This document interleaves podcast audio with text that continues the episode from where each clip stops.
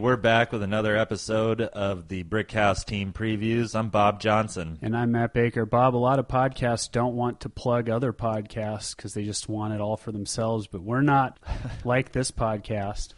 You can go to almightyballer.com and check out two different Cleveland Cavaliers podcasts. Oh, wow. The Chase Down is one of them, and then Cavalytics, Oh, uh huh. which is a focus on statistical analysis. Yeah, they get a lot of listeners. Yeah, but if you like this podcast, you can go to iTunes and rate and review. Find us at Brickhouse Pod on Twitter. I'm at Hey It's Matt Baker. BrickHousePodcast.com for all our back episodes, and you can email us through there. You know- with the show. Yeah, this is our 29th team preview. I'm starting to feel like how Jerry Lewis must have felt towards the end of his, you know, like 48 hour Yeah. fundraiser or, you know, those PBS Right. telethons that they would have. You're just ripped. For those of you that can't see, Bob's hair is ripped out, and Yeah. yeah, yeah, Going on my 17th cup of coffee. right. But we got two teams left to roast and preview, and damn it, we're going to do it. Today is the Cleveland Cavaliers. We got some jokes for them. We, we're going to be coming at the king, so best not miss. Best not miss. You want to lead us off on these Cav roasts? Not only does Kyle Korver resemble Ashton Kutcher, but he punked the Cavs into giving him a new contract.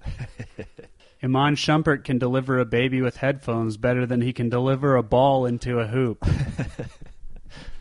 Dan Gilbert is famous for using Comic Sans, but to me, Bob, he's more of a wing ding. uh, font joke. Hey, Bob, what's your favorite Derrick Rose game over the past four years? That one game or, um, get it? Because he only played in one game. Anyway, Tristan Thompson got an extension a few years ago because the king always needs his just jester. Ugh, Nice. almost couldn't couldn't get that out. We better roast LeBron on the Cavs while he's still there because this July he's headed to LA faster than an Oberlin grad with a theater degree.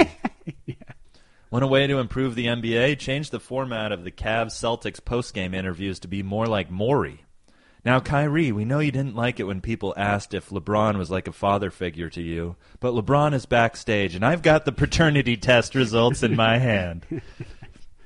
In early westerns, whenever there was a problem and the characters called in the cavalry, with mm-hmm. bugles blaring, the enemies would be quickly defeated. Only back then, the guys who came to help weren't Derrick Rose and Jeff Green. when the Cavaliers went to watch the Cleveland Indians in the World Series, it went like those old westerns, and that it never worked out well for the Indians after the cavalry showed up. LeBron's hair is like Ukraine, and his hairline is like the Putin controlled Russian border. After the meeting with ownership when Kyrie demanded a trade, he texted LeBron, I am the GM now. nice. Kevin Love must really know what Jan Brady feels like. Is it hilarious to anyone else that Tristan Thompson, the guy dating Khloe Kardashian, also leads the league in offensive rebounds? Lamar Odom and James Harden took their shots, and Tristan was there to clean up the glass, and I found it pretty offensive. I like it. Roasted. Roasted. Uh, the Cavs made some changes this offseason, of course. Maybe you've heard of them. We'll tell you a little bit about them.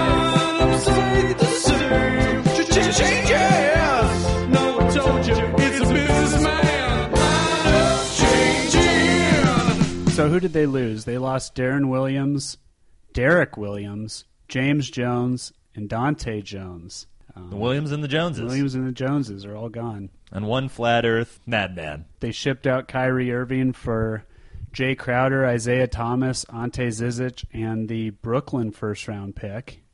You know, one of the funniest stories of the offseason that has not got any play, really, was after Kyrie Irving requested a trade from Cleveland. Yeah. Iman Shumpert requested a trade from Cleveland. Really? And people just kind of chuckled and said, you know, that's cute. He's still on the team.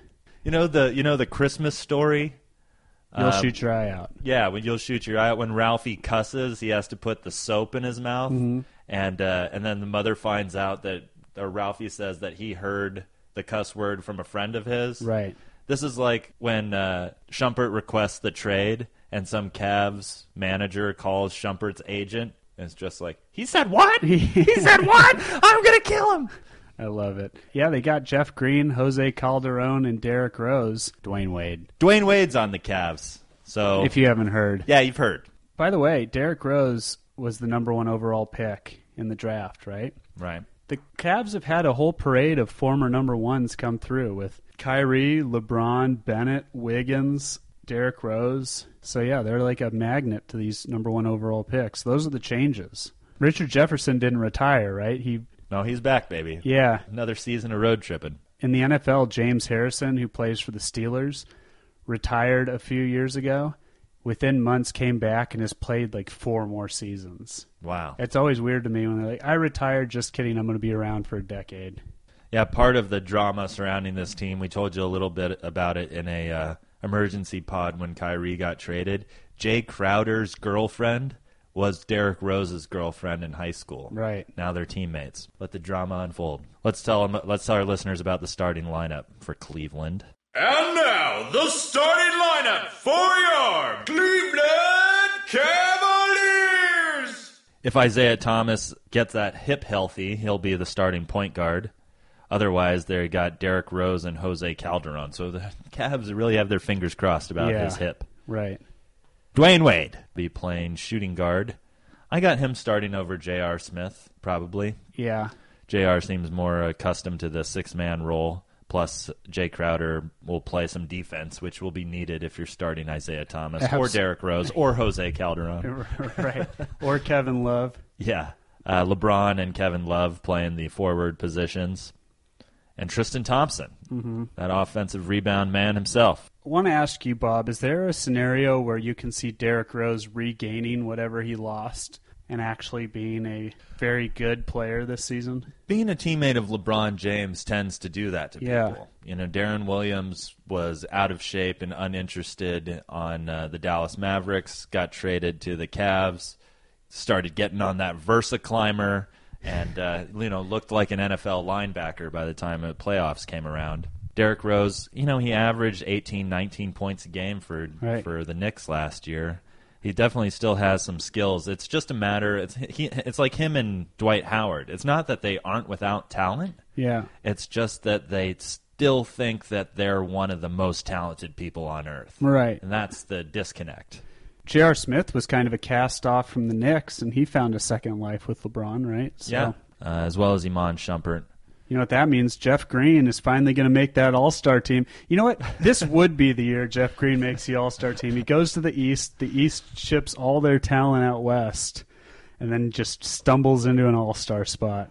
Yeah, I wouldn't put any money down on that. No, but I'm saying if it were to happen, if if it were to happen, now's the time. It's going to be an ominous year in Cleveland with LeBron never just assuaging fears of Cavs fans by committing to staying. They're just never going to know if he's going to if he's going to be back. But what will be interesting, you know, to really watch the savviness and the deftness of LeBron James and his PR machine is how can he continue to make him leaving again Dan Gilbert's fault. Yeah, It'll be it'll be fascinating to see how how he puts onus on the ownership when he's constantly questioned about where he's going to be going after this season. right. I saw that J.R. Smith was already asked about where LeBron is going to be going, and he says he's going to play wherever he damn wants to play. you know. Yeah, Um, how about the Vegas over under for the Cavs? I saw that they were listed at 53. and a half. 53. That's what I saw. I would say this is one of the harder ones because you just nat- you hear 53 and you naturally assume they'll be closer to 60. But does LeBron even care about the regular season at this point? It didn't appear that way last season. Yeah, Yeah, and the only way I can really see them making a push for the number one seed is if he is super motivated by not allowing the Celtics and Kyrie to usurp him. So then the question becomes, Bob. We had this. We've both pretty much acknowledged that the Celtics will could be the number one seed, but why did we place the Cavs over them? Just LeBron, right? Any team with LeBron will always Yeah. be the king of the East until someone knocks him down. Right. Seven years in a row will do that. I've got a conspiracy theory here. Okay. What if LeBron James makes a secret offer to Dan Gilbert this season?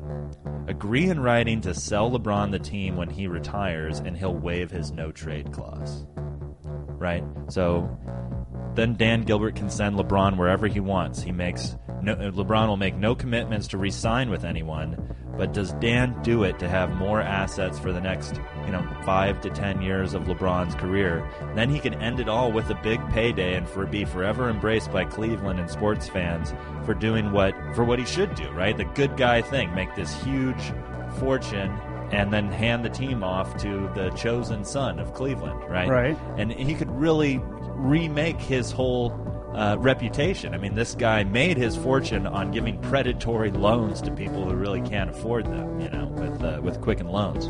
I think that that's a move. I mean, LeBron certainly has Dan Gilbert over a barrel right now.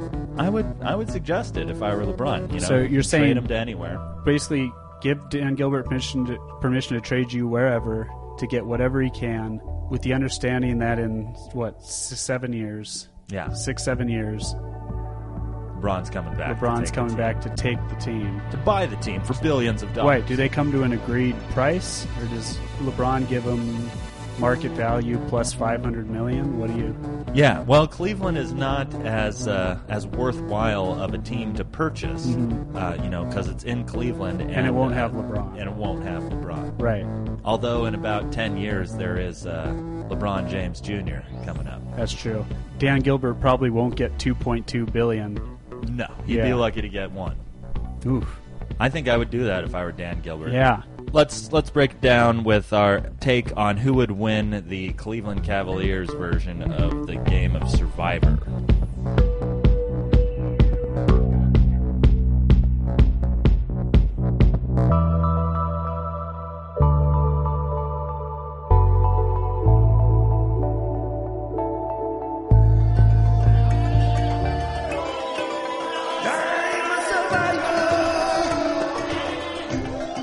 LeBron, the superhero, would also win the game of Survivor. I mean, he helped create a TV show called Survivor's Remorse, whose title is so bad it must have been LeBron's idea. Who wins Survivor then? Kevin Love. Oh, I wow. say. This is what happens when your name is in every trade rumor for three years. This is what happens when you're left out of LeBron's Instagram photos. This is what happens when you're nine months away from being the afterthought on a super team to the leading scorer on a seventh seed Cavs team. Kevin Love has some stuff he's trying to work through, and the casualties are all of his teammates who get in his way. Oh wow. First- LeBron James first voted off. Yeah. Obviously, he presents the biggest competition for the rest of the team, but also his teammates, especially the non Klutch Sports clients, JR, Tristan Thompson, Ty Lue, have got to be getting a little tired of the LeBron drama. Tristan Thompson got paid so well in part thanks to LeBron that he offers to be voted off in place of James. Nice. Yeah. But James doesn't let him. He takes his stuff and leaves the island with dignity in his private helicopter that goes straight to Kobe's helipad near Staples Center. Winner J.R. Smith. He already prefers no shirt. You don't have to wear a shirt on the island, and no condition is too crazy for a crazy person. He'll be right at home. I also said LeBron is voted first off because the true feelings come out and there's a mass mutiny. Lord, real Lord of the Flies stuff. If you think someone took your speck of dirt, might be enough to push you over the edge into a murderous rampage. coming for you. All right, great. Well, now our segment five stars, where we break down things from the city of Cleveland and rank them, rate them between one and five stars. Matt, would you like to take the lead? Oh, thanks, Bob. Cardale Jones. Oh, from Ohio State. from Ohio State. Ohio State QB won the national championship. He's now on the Chargers. But the best thing he ever did was early in his Ohio State career, he tweeted some great tweets, including Why should we have to go to class if we came here to play football? We ain't come to play school. Classes are pointless.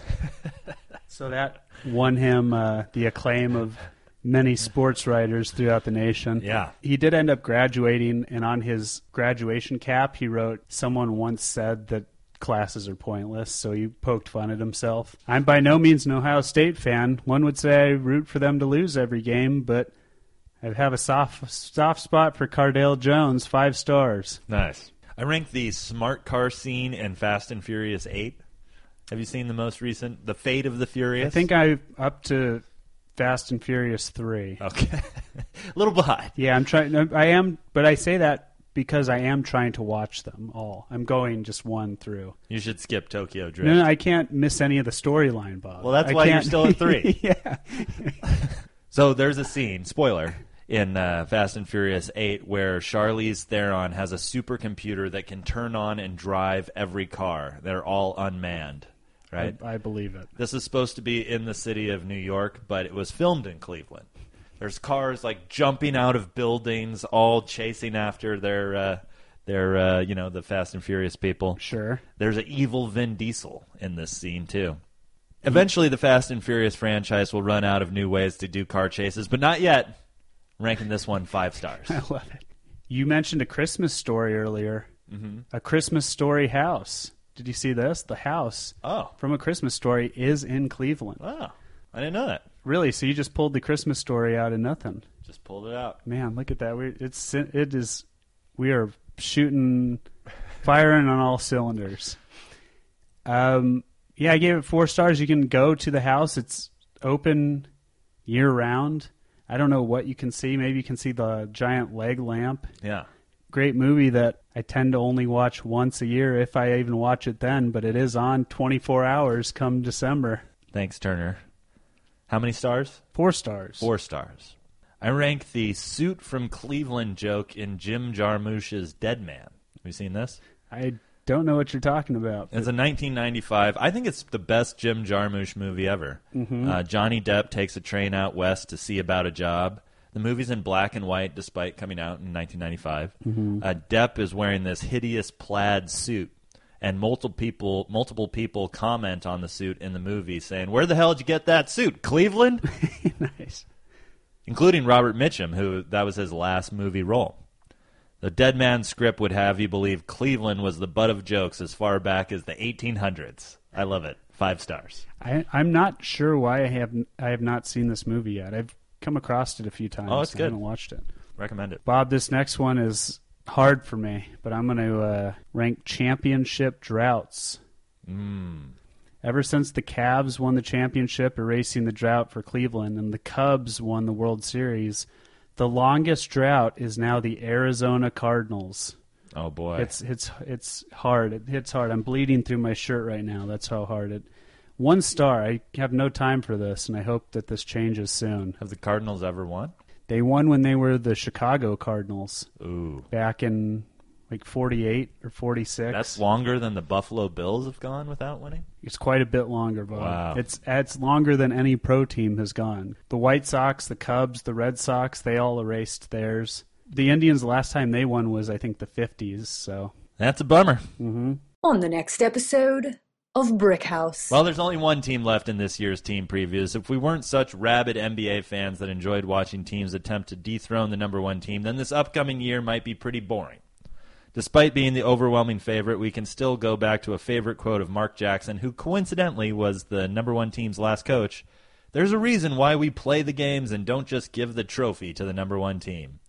Those reasons are even the heaviest favorites can lose, and you know, it wouldn't be a sports league if they didn't actually play the sport. right. Thanks, Mark Jackson. The NBA season is so close.